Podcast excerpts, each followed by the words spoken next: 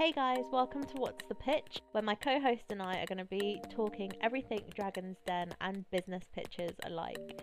My name's Pamela. And I'm her co host. Hi, I'm Maya. Hey guys, welcome back to What's the Pitch. It's episode 11 and I'm here with Maya. We're in person for the first time doing this podcast and it feels so, so great. We're so excited to let you know what happened on this week's episode of Dragon's Den and I'm going to hand over to Maya to let you know what we're going to talking about today. Today we had an ethical coffee company, an app for organising your outfits, healthy snack bars, a disability aid with a difference, and a hand sanitizer company. Okay, so let's dive right into pitch number one, which was an ethical coffee company with the coffee being sourced from Honduras. And um, the guy was from there originally. Uh, he met his wife, I think, now, Yeah. um, in the Cayman Islands. I think. I could be completely making that up. They were definitely on holiday somewhere together. They salsaed together. It was like love at first sight or something. and so they decided that they wanted to create a coffee company, which was called Kariba Coffee Company. They were asking for £30,000 for 10% stake in their business. And their business launched in 2018 they're really, really ethically sourced. They were talking about green coffee beans and ensuring farmers receive a fair price for their coffee, and they're using sustainable farming practices. So it was really, really important to them from the sustainability aspect. Yeah, uh, it was Ellie and Wilma, and Wilma was from Honduras originally, and so the whole inspiration for this company was one, he came to the UK and didn't like the coffee at all. Uh, he thought he had much better coffee back home and wanted to bring that to the UK. And he also has seen how big coffee companies treat the farmers in Honduras. And so they really wanted to make sure those farmers were paid a fair price for their coffee and something that they're not getting from the large corporations that kind of drive the price down, make it really hard for those farmers to make a living. So that was their kind of USP. Was, it? Well, well, the, that's that's the point that the Dragons were. That was that's what they were selling as their USP. Mm, I And think it it's quite a quite- weak one. Yeah, it's not quite strong enough to because there are other sustainable or fair priced coffee companies. What they were trying to say was that they really tell the story of the farmers. So they wanted to, on social media to have these videos of them meeting the farmers, talking to them, and you know it was Steven who was saying it, that's nice, but It's not gonna- questioning. yeah, it's not going to work well on Instagram or like a social media in terms of a marketing strategy because videos are long, right? And unless if you're doing Instagram videos, they limit your reel to like 30 seconds or a minute anyway. So somebody would actually genuinely have to be completely captivated in that first kind of 30 seconds of what you're saying in order to click to actually continue watching, or otherwise it's going to be 30 seconds and then they're just going to scroll on. And they might not even make it to 30 seconds. They'll scroll on after like 5 seconds if you don't capture their attention. Whereas if you did something like a YouTube ad, for example, you can have much longer YouTube ads. So I assume if it was that, then yes, you could probably do like a full story with a background and understanding who the farmer is, what they do on a day to day, getting to know the farmers. That would be okay. But if you're thinking about just like general Instagram, especially things like TikTok, Twitter, anything like that, where there's like a limit to how much you can show in a video, then I think it's going to be really, really challenging for them to actually be able to use that as a marketing strategy to grow their business. Yeah, I mean, Steven was questioning with that strategy what the click through rate would be. He was saying that it might get a lot of views, but it probably won't get a lot of engagement and it won't get a lot of click through. And that's true in the sense that that's usually the kind of marketing brands do when they're already established. So, like Patagonia does a lot of like documentaries and they're really good, but it's like that's building the brand, sure, but in terms of generating those sales, it's not the most effective use of like a marketing budget. And the other point was that that story and that ethical nature wasn't on the packaging of the coffee. Yeah. The coffee packaging didn't have any story. You know, Caribe is just, you know, Spanish for the Caribbean.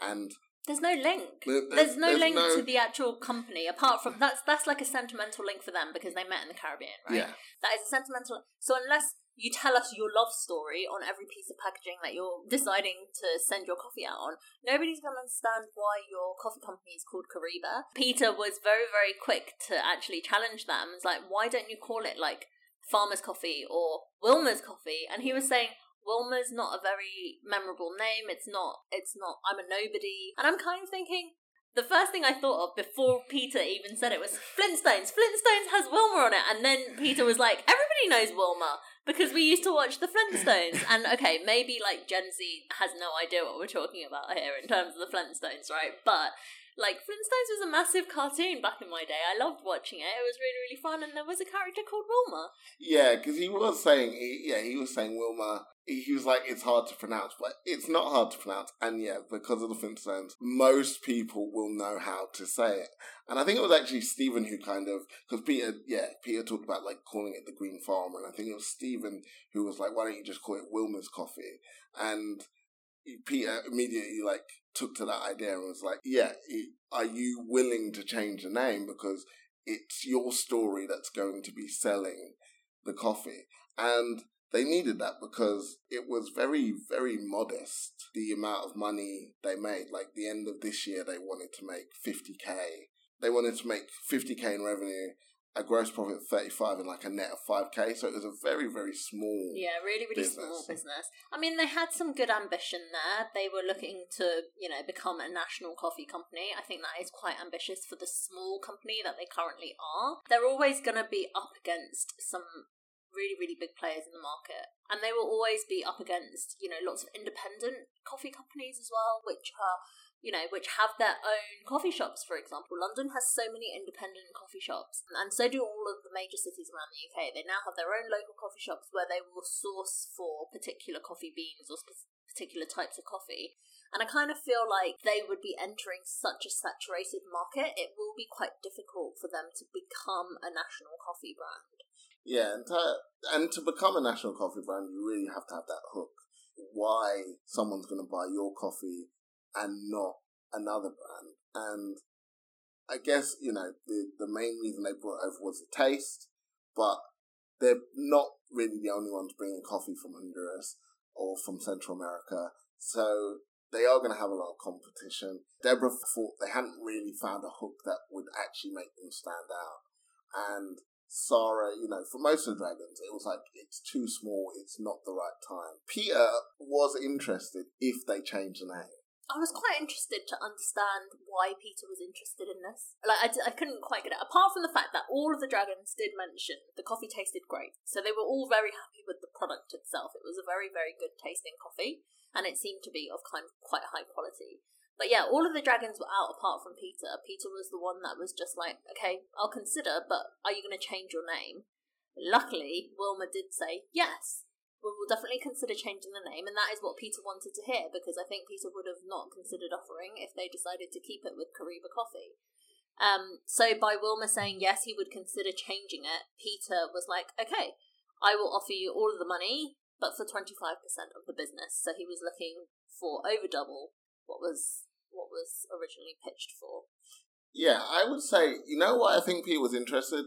He has a track record of building products, food products, on the backing of a story about an entrepreneur. So he turned Reggae Reggae Sauce into a huge company, pretty much just on the back of Levi Roots and how likable he was and his story and how charismatic he was, and turned him into like a bit of a celebrity and sold the product with that story. So if anyone can do this, can like once they make the change from just Caribe and it's feels a bit generic to actually Wilma's Coffee and it's his story and his connection to Honduras, his connection to the farmers. I think that then Peter has experience turning that sort of story into a big business. So I think that's why he saw it in a way that like he could make it work. That maybe the other dragons couldn't because they haven't really done that before. Yeah, that's actually a really, really good point. But in saying that, obviously they had to go and discuss it together as husband and wife. And so they kind of just said, you know, that's not how much they wanted to sell off their business for. They were coming in for £30,000 for 10% stake, and Peter offering 25% was just a bit too much. So they did come in with a counter offer and asked Peter to come down to 15%. So that was unfortunately not the right kind of counter offer that Peter was looking for. Um, his offer stood at 25%, and they still tried to counter. Um, so props for them for trying, but even at 20%, unfortunately, Peter decided to say he's out. Yeah, I mean, was that the right decision over five? But they came up to 20, right? So it was another 5%. They're growing so slowly. Yeah. Like, you know, the, the, the revenue projections are so small that you just think that Peter could do so much for this business. If they came in and they were already selling hundreds of thousands of pounds worth, you go, fair enough. They they know where they're going. But you know, without Peter, this is going to stay. I think quite a small coffee company that they're going to slowly get into independent shops, a few shops, build their name. But it, I can't see it growing much and competing with the sort of national companies just the way if they just continue doing what they're doing. Yeah, I mean, personally, I think it was the wrong decision. I think Peter would have completely propelled their business. And, you know, with the likes of the experience that he's got in other small companies, I think they've definitely missed a trick here. I personally wouldn't have gone down that route. I would have taken the amount that Peter was offering. Yes, I would have tried to counter maybe for a little bit less. And if Peter said no, I'd just be like, okay, fine, I will accept your offer. But they didn't, so, you know, it, they'll go off and see if they can make it work without Peter. But yeah, they didn't want to take the offer. All right, let's move on to the next pitch. And the next one was really, really interesting for me personally. So this lady, Bianca, she gave up her banking job to start this new business. And it was it was a tech business, right? It's an app, um, but it's around like sustainable fashion. It's bringing back a culture of caring around clothes, to be more mindful about clothes. And we've had quite a few similar, not like the same type of app, but we've had a lot more companies this year going through that kind of sustainable and recyclable clothing. And so this was another business that was coming in that had built an app where you could basically, you know, kind of do Tinder for clothes. The company was called Whering which I think was a pretty decent name. Like you can understand, it was spelt a little bit different. It was spelt, I think, W H E R I N G, and um, she was looking for a hundred thousand pounds for four percent equity. Right. The first thing I'm going to mention, it is a tech company, so she has valued it extremely high. And I think, I mean, we'll go into the details, but it definitely wasn't the right valuation for a lot of the dragons. And personally, I do think it was quite tough because she is pre-revenue. Um, so what the app does is you can use the app to basically log all of your clothing in your wardrobe. So you take pictures of it and log it onto the app, which means that you can just scroll through all of your different clothings to put together an outfit for the day if you wanted to. Now, this is very interesting because this is something that I thought of a very long time ago, maybe like five years ago, and I wanted to do something like that, and I was trying to find an app that was similar there was something that was called like a style book where you basically take pictures of everything that you own and you basically log it in and you have to categorize what it is for this particular app from Bianca, like you take a picture and apparently it uses some sort of AI to recognize what sort of clothing it is, what kind of style it might be. So I thought that that was interesting because then you don't have to do all of the tagging, you don't have to do all of the work, I guess. So it's a bit simpler. But the other aspect of it, I guess, in terms of trying to make some money, was around promoting, you know, sustainable clothing, being partnered with like services or products where you could within the app go and click through to purchase something that you see that might go with your outfit. So there was all this kind of like AI technology that she was talking about where, you know, if you've got an outfit that you've pulled up and there's like an accessory or something that it would show you that could go with it. Um, that you could either buy or rent. I thought that was quite an interesting concept. Yeah, I thought it was. I thought it was an interesting concept. I mean, one thing I will. Okay, they didn't mention the team structure, but I will kind of commend her in that she said that everything in the app, it, all the technology was proprietary. Yeah. Which means she owns all of it, which hasn't been a theme on this season of Dragon's Den. People keep coming in with like tech that they've outsourced and they don't really have, you know, control of or don't have in house. They were asking how good the So Steven was asking about the AI and how it works, and I guess it's going to learn based on what outfits you put together because it, it seemed to have some computer vision that is recognizing, like you said, recognizing the different styles. And she said at first it just tries to put together stuff that doesn't clash, which led which led Steven to say, "Well, it wouldn't recommend Peter's socks with his, with his suit." yeah, that was quite funny. I did think that that was a strange comment though because the, the dragons. I think it was Peter that was saying, you know, a style is completely subjective, right? So it's really, really up to you. Everybody's got different styles. So even though she was saying she was going for things that didn't clash, some people just really enjoy that. Some Yeah. people love clashes of color, and they just like it, and that is that fits their personality. So that wouldn't work for them, would it? No, but I think I think that again, and you know, we didn't get into.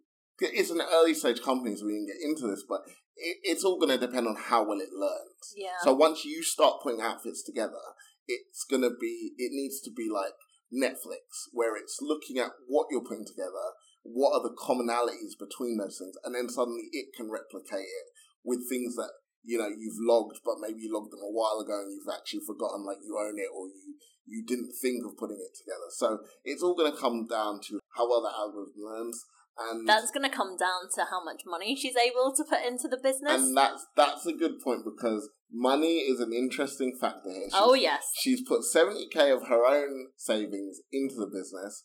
They're spending 6,000 a month.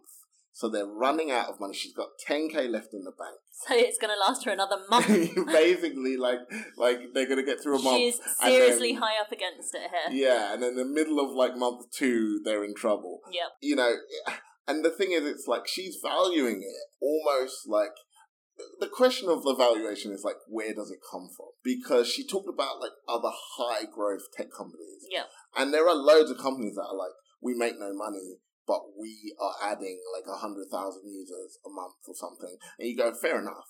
But she's pre-revenue. She didn't sound like she had high user numbers. Twenty thousand But that doesn't replicate to users necessarily. I mean, I could be a person that downloads the app five times across five different devices, right? I'm Yeah. just one user and I might not even use it. Yeah, exactly. Because downloads, you know, really the figure in the tech industry is monthly active users. Like how many people are actually using it every month, rather than how many. So many people put apps on their phone, never use it, get rid of it later, or use it once. Like the question is, how many people are continuously using this app, and how many more people are growing? I don't think.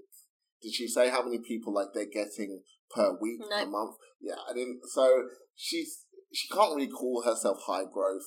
She doesn't have a lot of users, and so really that that valuation It was just ridiculous. It was a 2.5 million valuation Yeah. on a pre revenue where they don't have many users. She doesn't actually have a full product yet. I mean, yes, she gave a demonstration of the product as it is at the moment, which is take a picture, it's able to categorize the clothes and everything. But that is not what her actual revenue model and her business model is actually looking at because they were rightly asking, how is she going to make any money out of this? Because it didn't seem like there was some sort of subscription service with it. She talked about her, her um, business model basically being, you know, if you purchase something, they will take a margin if there was like click through through the app. Right? yeah yeah. So so so you're going to arrange your outfits, and then the app is going to encourage you if you want to buy more clothes to buy from secondhand, pre-loved, however you want to say it, companies and sustainable fashion companies. So yeah, she had partnerships with Trade, Thrift, Oxwash, and so their their um inventory would be available through the app, and anything purchased through the app, they they negotiate like a ten to fifteen percent commission, and then the kind of bigger piece, what they're aiming for is to yeah to build up this data. Again, it's the learning piece to build up the data on how people are putting the outfits together, what outfits people Mm. own, and Sell that data. and sell that data to companies and say like this is these are the fashion trends this is how people are kind of restyling Yeah, and they'd be able to section that, wouldn't they? So they'd be able to say, you know, females between the ages of 20 to 30, or females that are millennials, or females that are Gen Z tend to have these items of clothing within their wardrobe and they tend to buy fast fashion, Yeah. or they tend to buy things that are on trend, or they, I mean, fast fashion probably isn't the right route to go if she's looking to be a sustainable company, Yeah. right? But it's what's what are the trends? What are the key things that people are buying? You know, are the 40 to 50 year olds purchasing more things that are vintage? So therefore you want to make sure that anybody that is 40 to 50 and female on their product options, you know, have some vintage things there for them because that's kind of what they're looking to buy. It really does depend on the technology, that is definitely for sure. And I can understand. I mean, she's looking to raise a million pounds in the next year because that's what that's what she needs, she thinks. But I think trying to raise a million pounds and valuing your company at 2.5 million where you've not yet actually got in place anything that's going to bring you any revenue in, I think that's a very very like wrong move to be making in front of the dragons. It's it's wrong for the dragons. I mean, if she's if she really wants that valuation, she's to need to get into like Y Combinator or some kind of Silicon Valley uh, startup scheme, or in front of Silicon Valley investors who do go for like maybe not that big, but you know, I still think it's even too high for some of them, but like go for quite big valuations on like idea stage companies just if they see the potential. I mean, that data it could be really useful, and you could take people who are uh, interested in fast fashion, and then hopefully the app would like turn them towards. Well, actually, you you already have stuff in your wardrobe, or you but you can complement it with these you know pre-loved clothes, these clothes that are sustainable rather than going back to fast fashion, and increase that market. So the hope would be that there actually could build that second-hand market. Yeah, it's an educational piece as well, right? Yeah. I think there are a lot of people that yes, this our world is dying, right? We all know that. We're trying to be more eco-friendly. We're trying to be more sustainable across a number of different avenues. We talked about coffee earlier. We've talked about clothes. We've talked about not using plastic and having, you know, reusable deodorants, for example, on this season. There's been a lot of eco-friendly and sustainable businesses. That is where the world is moving to but there still needs to be an educational piece, right? That that is the key thing for a lot of these organisations. There are many people that are still not looking down that route. There are many people that are still, you know, going through single use plastic. There is a lot of people that are still using and not recycling. So it's an educational piece. It's a culture shift for the world. It's very, very difficult to try to just well, it's very difficult to just assume that everybody that's going to use this app is 100% going to be sustainable and they're on that they're on that journey, right? I think it is a very long educational piece. You're changing someone's behavior. You're really trying to make sure that they understand what is the reason. Why should they be compelled to do this? Yeah, yeah. I mean, you're going to have to educate people, and and that absolutely is yeah, that's that's a difficult long journey. To be honest, one of the things I think she actually missed a trick on was was actually connecting users. So I remember watching about this company in Japan, and it's actually a storage company. It's really interesting because instead of like going to a self storage warehouse yourself, you pack it up in these boxes they send you. They take it to the storage. They photograph all the items, and so that way you bring up your app and you can actually see what you have in storage on your app at any time. And the, one of the things for them is that you can sell the things in your storage to pe- other people on the app. So other people, if you put something up for sale, can see what you have and you're trying to get rid of, Mm. and either the company will move it to their storage Okay. or bring it to your house. So with this app, that's probably a massive opportunity that she's missing. Whereas, like, if you want to sell your old clothes, like people could put it up, and then the algorithm could actually recommend it to people looking for clothes. yeah, 100%. like the, these clothes are in our like user marketplace and they go with your clothes and so you're encouraging that second-hand market by having the like making it peer-to-peer making users sell to each other and you can still take that commission Yeah, it's another revenue stream there. yeah It will be like another Vinted or Depop, right? You Yeah. take the commission. I mean, if you can offer, if you can partner with, you know, parcel services, etc., where you can offer free shipping or like a reduced shipping, a lot of people will probably come away from things like Vinted and Depop. Yeah, and I think you know because you because it becomes like all in one. Like you're organizing your out your wardrobe. You like look at it and go, I haven't worn that in a while. Let me just put it up for sale, and then and then like someone else buys it, and so instead of having like multiple apps, like something for organization, something to sell, it becomes like the one go to place. So I think she was definitely kind of missing a trick in terms of just going down the route of like plugging in secondhand stores and sustainable stores and only making money if people buy new stuff. Because, you know, if you really make this about the circular economy, you can make it that users are just selling clothes to each other and then people aren't even buying, you know, new stuff from shops or, you know, obviously you don't necessarily want to put charity shops out of business, but it's like so many people don't take their stuff to charity shops. And if you make this a more convenient option, then you're actually growing the circular economy. So there's a lot more I think she could do with this idea that she then she's doing. It's another idea, Mayo. I, we're, we're coming up with so many business ideas on this on this podcast. I think we're gonna we're gonna be serial entrepreneurs by the Yeah. end of this. Yeah, we need to just do like the the spin off of this podcast is just us launching the better versions of ideas people bring on the show. oh, could you imagine? All right, so um, yeah, she didn't get any offers. No, basically. the valuation was too The high. The valuation was Like- way too high. Touker said basically for this to work, someone would have to give her like a check for ten million. yeah, 10 million pounds because yeah even like her first year revenue predictions before we move on we just we do have to mention that her first year revenue predictions was to go from nothing to 500,000 pounds in revenue yeah. based on like I don't know what that's based on and then even then she's project predicting that she's going to lose like 444,000 so that's why she wants to raise the million because she's basically going to blow it all. Uh, you know um yeah which and and then a million could not be enough because the million is only enough if she hits the revenue number. Yeah. Otherwise, she you know probably gonna lose even more. And Well, yeah, considering her run rate currently six k a month, right? Yeah. That's that hundred grand is not going to last very long if she's going to be making a loss first year.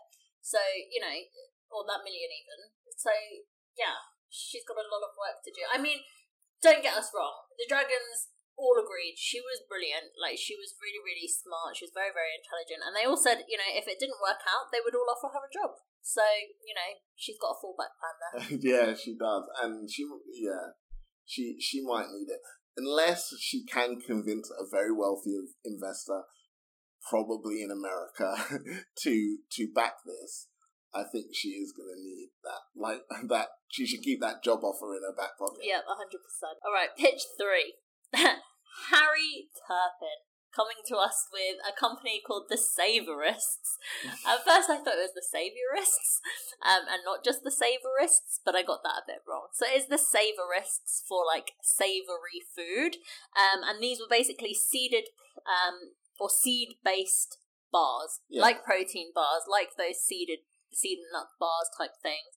Um, and yeah, they didn't mention what he was looking for. it was a very short pitch. Does it matter? it doesn't really matter, to be fair. I mean, the only thing that did matter was that he came from a musical theatre background.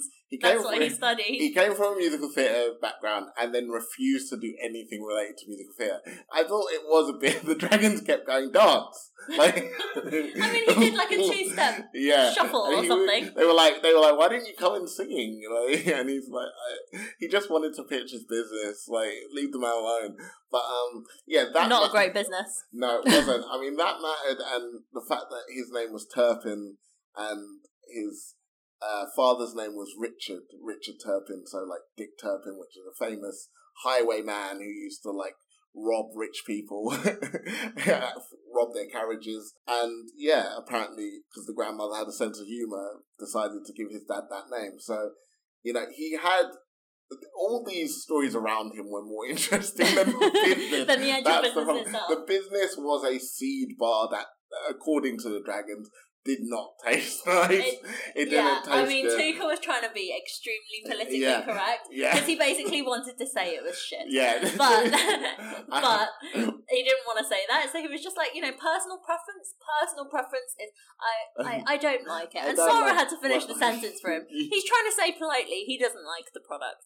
yeah, he was just like, yeah, but it's just just my personal preference is I don't like it. But you know, yeah, he was he didn't because because Harry seemed like a nice guy. They didn't want to crush him, but they didn't like it. You know, Deborah kind of was interested in the sense that she's been looking for a protein bar that isn't sweet, and she thought this could like this could be right up her alley. Uh, sh I I think less the taste. I think she was okay with. Like she could eat it, but she thought the branding was terrible. It The looked branding looked like every other protein bar that was out there. Exactly. is sweet. So there's no distinction between this. I wouldn't know if I walked into a shop seeing a whole load of bars. You know when you walk into like a Holland and Barrett's, or even now if you walk into a Sainsbury's, they've got that small section on the side where they've got a whole load of different bars. Protein bars, cereal bars, seed and nut bars, they all look the same. Right, so how am I going to know which one is sweet, which one's savoury? If this is the only savoury bar out there, it needs to be a complete brand new packaging where it's like, I can identify it. I literally walk up, grab it, go pay for it, and let's go. Yeah, I mean, you know, the one that's kind of emerged that is in a similar kind of style is Graze. So Graze have snack boxes and snack bars that are a bit healthier and not so sweet and sugary, and they have different protein bites. And their branding is, you know, a bit more distinctive, and they do stand out a little bit. But even it's a hard business because even they had to. They gave away a lot of product. Like they got into a lot of snack boxes and sample boxes and got people to try it a lot before it took off. So it's a hard market, and he didn't really have enough to stand out. I, I mean, yeah, I think for now Deborah's just gonna have to like buy a packet of peanuts or something Yeah. Instead. Oh. Oh, I'm getting a bit hungry um, so, uh, as you may have guessed, Harry unfortunately didn't receive any offers, but he tried to leave the den uh, singing and dancing. yeah, he did a couple of like tap steps on his way out. he did, he did, on the way to the elevator. Next pitch. Okay, so at first I thought it was all about Jez and Katie because they were coming up through the elevator, and um, it wasn't about Jez and Katie at all, uh, except they were modelling the next product. And this product was a mobility aid with a difference, and it was run by a lady called Lindsay Waters, who has a very, very amazing backstory. I think you know it's very, very inspiring. She was roughly Sarah's age, which I guess is late Yeah. thirties, when she basically hit um, a bit of a crisis with her health, I guess, and unfortunately she had her leg removed. And was it her leg? Yeah, I think. Yeah, she had her leg removed. She had a she had an MRSA infection, which is those super bugs you can pick up in hospitals, and yeah, she had to have her leg amputated. So um, after that, obviously, your life is going to change once you've had that happen. And she was kind of talking about how she didn't feel like she found anything that was not a brown or grey or black walking stick and anything that made her feel confident. Like it was just very, very boring. Um, and she didn't like it. And also, because she's currently in a wheelchair, anytime that she goes to an MRI scan, you know, you can't use any of those walking sticks to help you walk across. So you're basically being manhandled from your from your wheelchair to the table to have your MRI scan, which can be very debilitating. And so she decided to create her own acrylic walking stick. And not only were these walking sticks acrylic, which means you would be able to use them if you were entering into an MRI scan, um, but they came in at a range of colours and loads of patterns, and it was like some of them were really sparkly, some of them were like neon colours. It was really, really great. And so she started this company called Neo Walk, and she was in the den asking for eighty thousand pounds for fifteen percent of her business. And yeah, Jez and Katie were there to basically model these walking sticks um, because yeah, they were using them and it looked great. I mean, the product looked amazing. I, I really thought it was so great and it seemed like it gave them and her a lot of confidence using it.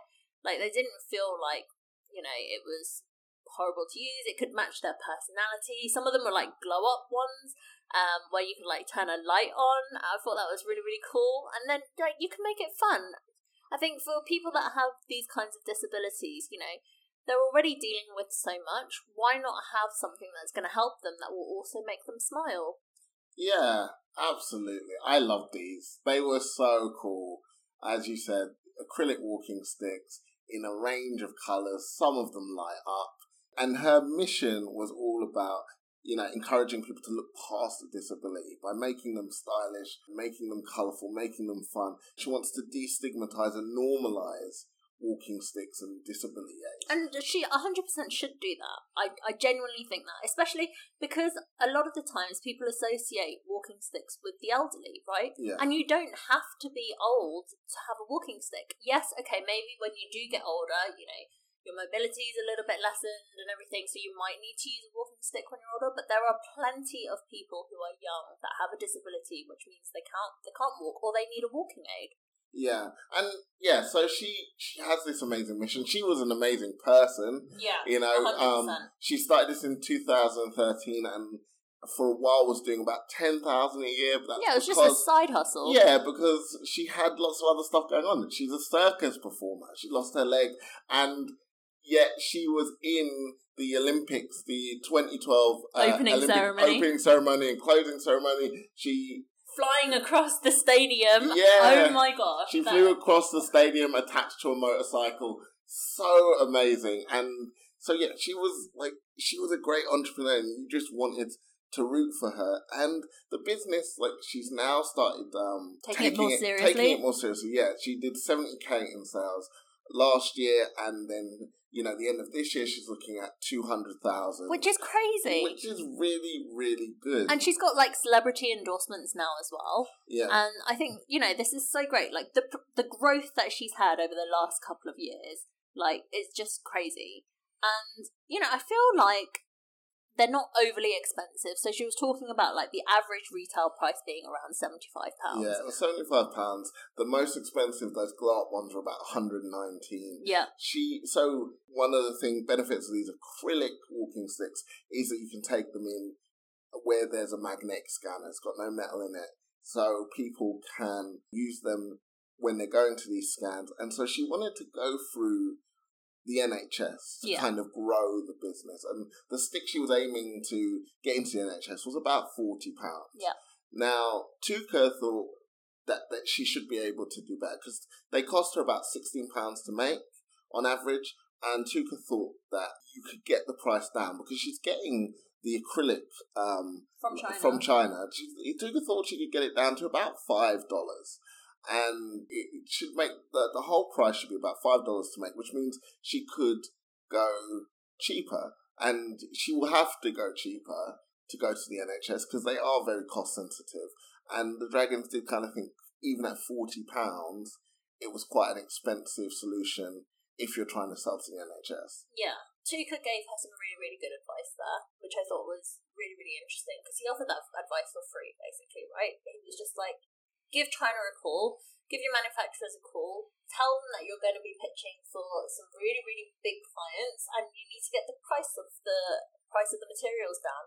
And hopefully that will then be able to help her in terms of getting something into the NHS. Yeah. The real sticking point, though, was kind of this is a really nice business, but there's no way to stop someone else doing it.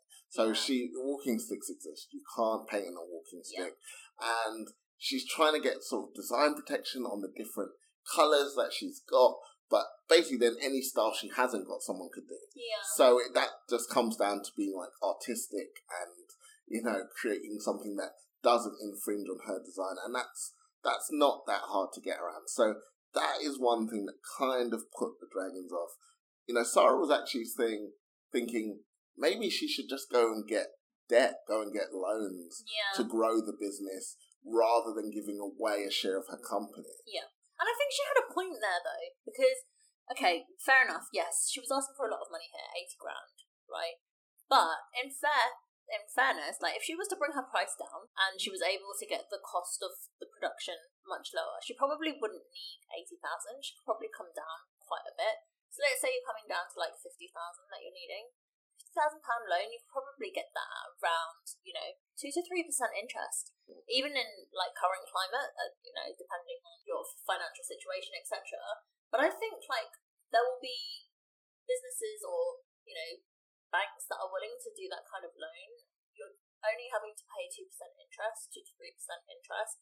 You're not having to give away any share of your business at all, and you've got all of the say still. You know, you're the sole owner of the business. You're able to do what you want, go down the routes that you want. Um, you know, make more, design more walking sticks that you that you like, and then try and sell them as much as possible. Like, remember, she's got pretty decent revenue, and she's got celebrity endorsements. So I kind of feel like a lot of people would probably go down to her specifically to NeoWalk. It's specific to this particular um company. Yeah, and I think she's making enough revenue to service that kind of debt quite easily. So that's definitely a route she can go down. For the Dragons, eight at eight thousand pounds, especially for Touker, it was like if she'd come in asking for thirty thousand pounds, forty thousand pounds, you could maybe take a chance on this. We saw Touker take a chance on the blood flow device to help with DVTs earlier in the season. So he's not above taking a chance to get a product into the NHS and but with this he just felt like she was asking for too much money for it to be worth just taking that punt. So maybe if she had thought about before coming on that Dragon could get her cost down and maybe she wouldn't actually need as much money as she asked for, she could have lowered her ask. But because she didn't, and because there's no real protection in the business, the Dragons weren't interested. But I think if she takes that that advice, you know, gets debt, a line of credit, and grows the business that way, this is going to be a really big business for her. I don't know whether it will get to a size where an investor gets a sizable return, but if she does it without an investor, she's going to have, I think, really good profits from this. So she should just continue growing it. At this point, we're coming into our last pitch, and there were no. It's not that there were no offers because we did have an offer in the very first one, but it just wasn't taken, right? So it got pulled. I was like, are we going into. Are we going into an actual episode where there is no investment from anyone? I was thinking, are we really going to go down that route? But I was like, surely not. And there was quite a long length for the very last pitch. And so I was thinking, okay, so surely there must be some sort of investment coming. And in walked Josh and Lee for a company called Let's Sanitize. Well, but before they even walked in, I mean, they seemed quite. They're quite laddie, right? They, are very, very they laddie. Were, they were. They were basically teasing each other about their weight before they entered the day. I mean, it was And- hilarious. It was, it was, it was. It seemed like they had really good chemistry, Yeah. right? They'd known each other. They were friends. They'd known each other for a long time. Both entrepreneurs slash co-founders of their own businesses already, and it just so happened that you know during COVID, their businesses weren't doing particularly well. They had to stall their Yeah. businesses, so they decided to collaborate and do something quick off the mark that was going to be useful in the pandemic. So they created a business called Let's Sanitize. And part of it was customizable hand sanitizer stations. So you know, like when you walk into any store, they'll have like the hand um hand sanitizer dispensers. Basically, that stand that's in it, anybody can customize it to you know whether it's the brand of whatever store it's in. You know, if it's one that's in an airport, for example, they might have it specifically to say, you know, Heathrow Terminal 5 or whatever. So any of these branded stands, they were selling those out to organizations. And then they were also creating their own hand sanitizer through contacts that they had, and that grew. Their their product line grew a little bit, and now they're kind of becoming a full hand care lifestyle brand. So they had like hand wash, hand sanitizers, hand cream, all of these things. Um, and I thought they did really, really well given like how quickly they had to act and the amount of revenue that they managed to bring in. I mean, don't get me wrong, I know it was COVID. I know that everyone was using hand sanitizer, hand gel, etc., etc. So there was definitely an opportunity. But well done to these two for literally jumping on that bandwagon immediately and getting through. When we talk about the numbers, you'll understand. Yeah, they're. Re- I mean, they're clearly very, very good entrepreneurs. You know, one had a photo booth kind of events business. One had a recruitment business. The events business was turning over like 1.1 million a year. When COVID hit, the recruitment business 900,000 a year. So, like these guys, their businesses are doing were doing really well, Yeah. and then the pandemic happened, and they pivoted, and they've shown they have the skills to pivot very, very quickly. And with the hand sanitizer stations, you know, um, they've sold 1.1 million worth of hand sanitizer stations already. They've sold 350,000 worth of the other products, the hand sanitizer, the hand soap, the hand lotion, and they feel like that because they've branched into becoming this like hand care company, that they are poised to continue this company and its success even after people become less, you know, eager to buy hand sanitizer. I don't think that's going to happen just yet. I think, I mean, yeah, I, don't get me wrong. The dragons are basically challenging on them. You know, the pandemic is coming to an end, and you know, ev- Hopefully. hopefully, and and you know, people are kind of going back to normal, quote unquote.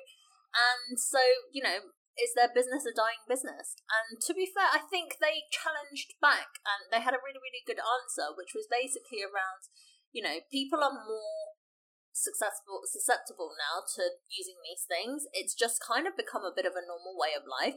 I always keep hand gel in my bag just in case. You never know. And I think in terms of like personal preference, for some people, they will just continue using hand gel. You know, they don't want germs spread around. We know that you know, using things like antibac and using things like face masks, even just for the normal common cold or the flu, you know, it, it will help with that. So I kind of feel like they have a point. It's not just a, you know, that's all we've done and, and that's going to be the end of it. And I think the other thing that they were talking about was they sell direct to business.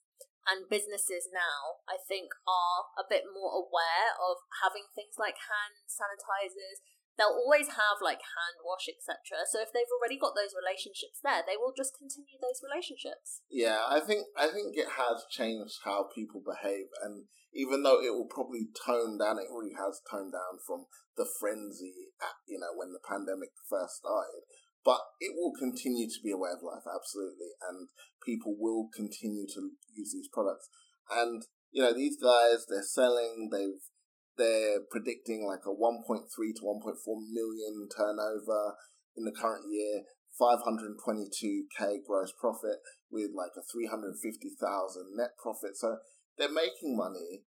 They're making a decent they're amount of money. They're making really good money. Um, the sticking one of the sticking points because they sold it as this amazing opportunity they when they talked about the margins on the products, they talked about making something for one pound twenty, selling it for nine ninety nine, making something for two pound thirty, selling it for like thirty nine ninety nine. Yeah, crazy, crazy margins. margins.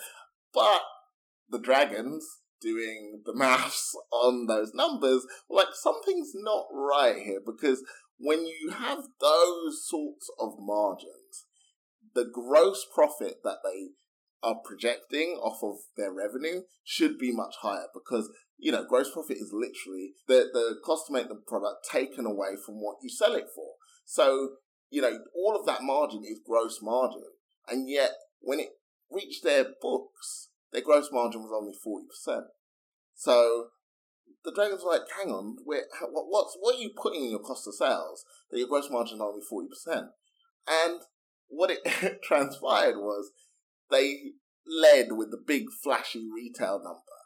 The but, thing that drew all of the dragons in. That's yeah, what they needed. They yeah. wanted to capture the dragons' attention, and they did. Yeah, but they also sell to companies like Ocado, and when they sell to Ocado, they're making it at like two pound twenty, and they're selling it for three pound twenty nine. Yeah. So the margin all of a sudden is not this giant margin that they lured the dragons in with. It's actually much much smaller. So the margin is going to fluctuate based on what channel they're selling through, and they didn't lay that out transparently. Yeah, they weren't upfront about it, and I think because of that, Deborah was one of the ones that was saying, you know, she was questioning the numbers, and so she was out.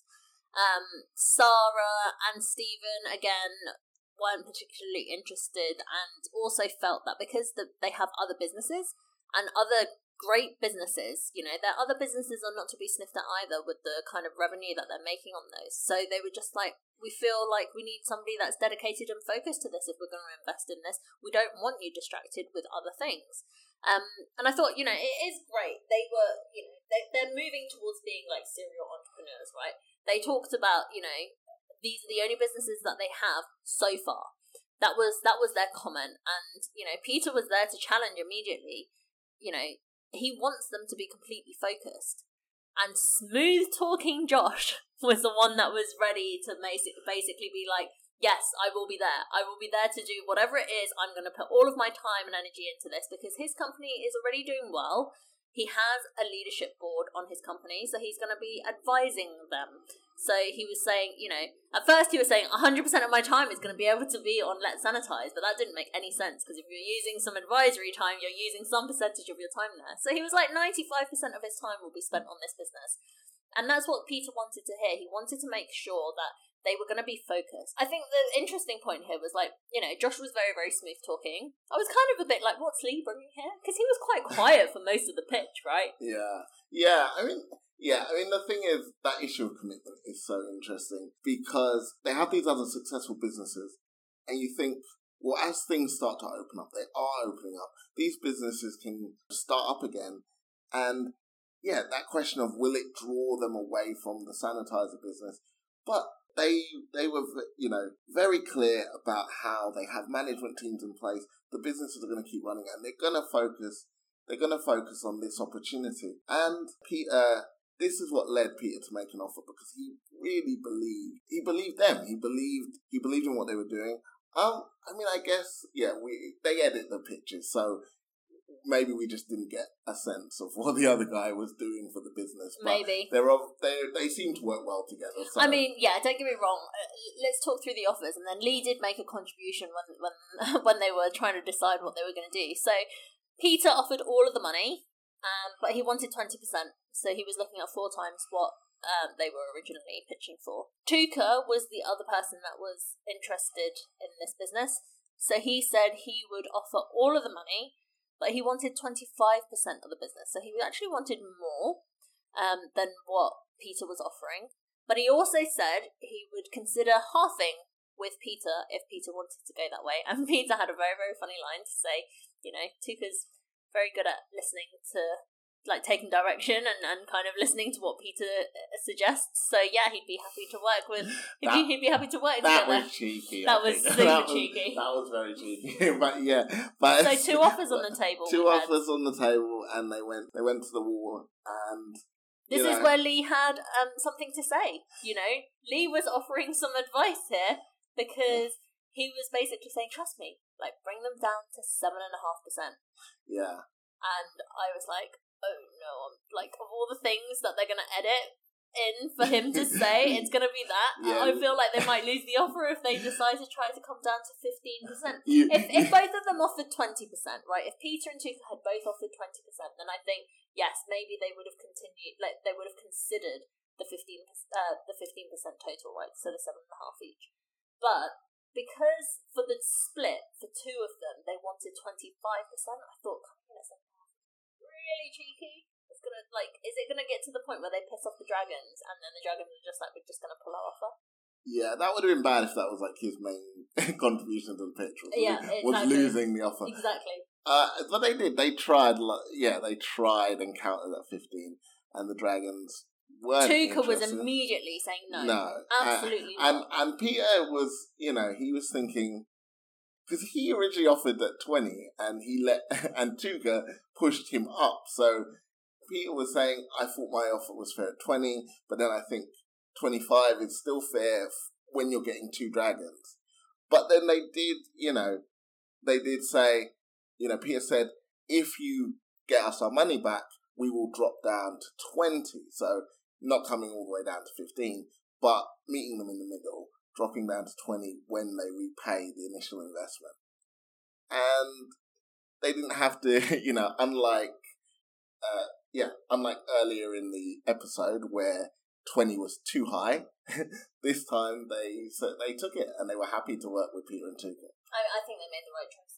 Uh, They definitely made the right choice, and I think you know they are lucky um, that the offers weren't pulled. uh, I was really, really nervous about that. I, I was thinking that the offers might get pulled, but they didn't. So they walked away with all of the money and giving away twenty five percent of their business business to begin with, dropping it down to twenty percent. Yeah, it'd be, I mean, it's interesting because a lot of the pitch was focused around that they took advantage of this moment with the pandemic.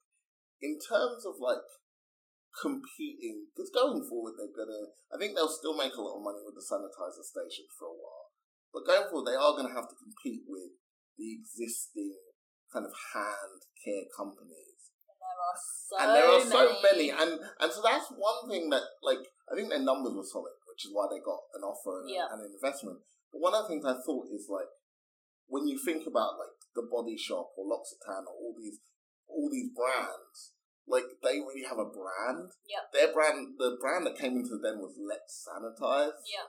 Like that's not a hand care. That doesn't feel like a, a It is luxury hand literally care. just around sanitizing yeah, hands, right? yeah. It doesn't feel like a luxury hand care brand. It doesn't feel like, uh, or even just like a practical kind of cheap hand care brand. And it's not cheap anyway because they sell one of their products at thirty nine ninety nine. Yeah. Um, but yeah, so so in terms of building this into a huge company, I think business to business may be their better route because they, they don't. I don't think it's really a brand that will get consumers excited. Unless they decide to rebrand. They could rebrand, and it'd be interesting to see if, like, if we do a follow up, if they do rebrand. But I was I was interested that that never actually came up. The question of branding when you're trying to sell consumers hand care because the image of the product is usually a big part of that. Yeah. But I think I think you can have confidence that these guys will find ways to make money because they are actually really good entrepreneurs and really solid and had really good numbers. So yeah, that's why they got investment. And that's it for this week's episode of What's the Pitch, guys. We hope you enjoyed listening to us. Please subscribe or follow us on whatever platform you're listening to us on, and we will be back with you again next week.